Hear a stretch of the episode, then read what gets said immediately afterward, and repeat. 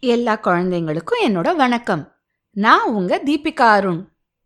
காவிய உபத்தலைவன் அப்படிங்கிற ஒரு கதைய நான் சொல்ல ஆரம்பிச்சேன்ல அதோட ரெண்டாவது பாகம் இது. என்ன ராமாயண கதைகள் கேட்க ஆரம்பிச்சிட்டீங்களா? குஹன் யாருன்னு கண்டுபிடிச்சிட்டீங்களா? அற்புதம்! முடிஞ்சா சிட்டுக்குருவி பாட்காஸ்ட்ல நானும் உங்களுக்கு ராமாயண கதைகள் சொல்றேன். சரியா? கதையை எங்க விட்டோம்?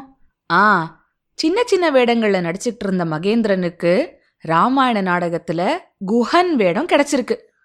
காட்சி மூன்று. மகேந்திரன் ஆனந்தத்தில் மிதந்து கொண்டிருந்தான்.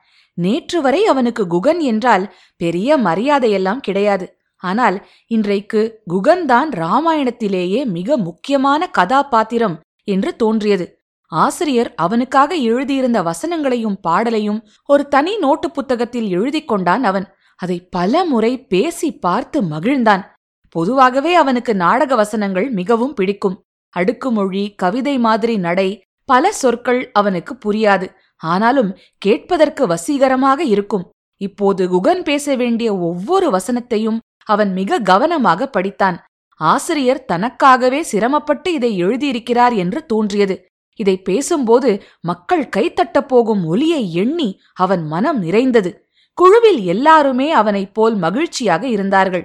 ஒவ்வொருவரும் ஒத்திகையில் தங்களுடைய பகுதியை நடித்துக் காட்ட ஆசிரியர் அவர்களை கவனித்து திருத்தங்கள் சொன்னார். சிலரை கட்டி பிடித்து பாராட்டினார். சிலரை கண்டபடி திட்டினார். அப்புறம் அவர்களை தேடிப் போய் ஆறுதல் சொல்லி கூடுதல் பயிற்சி தந்து நன்றாக நடிக்க வைத்தார். எல்லாம் ஒழுங்காக சென்று கொண்டிருந்த நேரம். ராவணனை காணவில்லை. அதாவது ராவணன் வேஷத்தில் நடிக்க வேண்டிய பெரியண்ணனை காணவில்லை. ஓடி போயிட்டார்.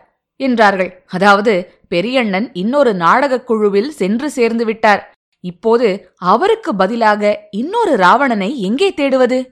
ஆசிரியர் யோசித்தார். நான் ஒரு வழி பண்றேன் என்று கை தொலைபேசியை எடுத்தார். யாரிடமோ பேசினார். பிறகு ராவணன் வருவான். நீங்க ஒத்திகையை தொடர்ந்து செய்யுங்க என்றார். காட்சி நான்கு. மறுநாள் காலை ராவணன் வந்தார்.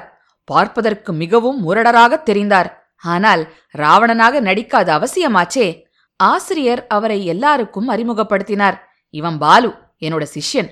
வேறொரு நாடக கம்பெனில இருந்தான். இங்கேயே வந்துடுடான்னு பேசி சம்மதிக்க வச்சேன்.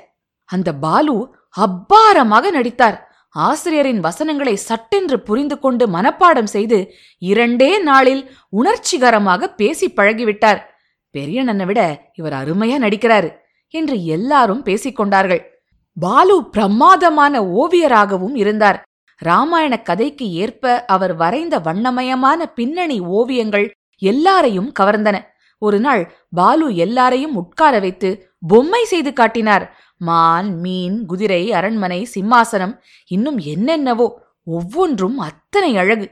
ஒரே பிரச்சனை. ராவணன் ஒரு பொம்மை கலைஞனாக இருப்பதை அவர்களால் நம்ப இயலவில்லை. இதை கேள்விப்பட்ட ஆசிரியர் சிரித்தார்.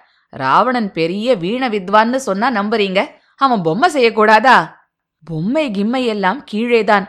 மேடை ஏறிவிட்டால் பாலு அச்சு அசல் ராவணனாகி விடுவார். அவரது கண்களில் தெரியும் கோபமும் வெறியும் பார்ப்பவர்களை பயமுறுத்தும். அடுத்த காட்சியில் சீத்தையிடம் கெஞ்சும் போது பாலுவின் வில்லத்தனமெல்லாம் காணாமல் போய்விடும்.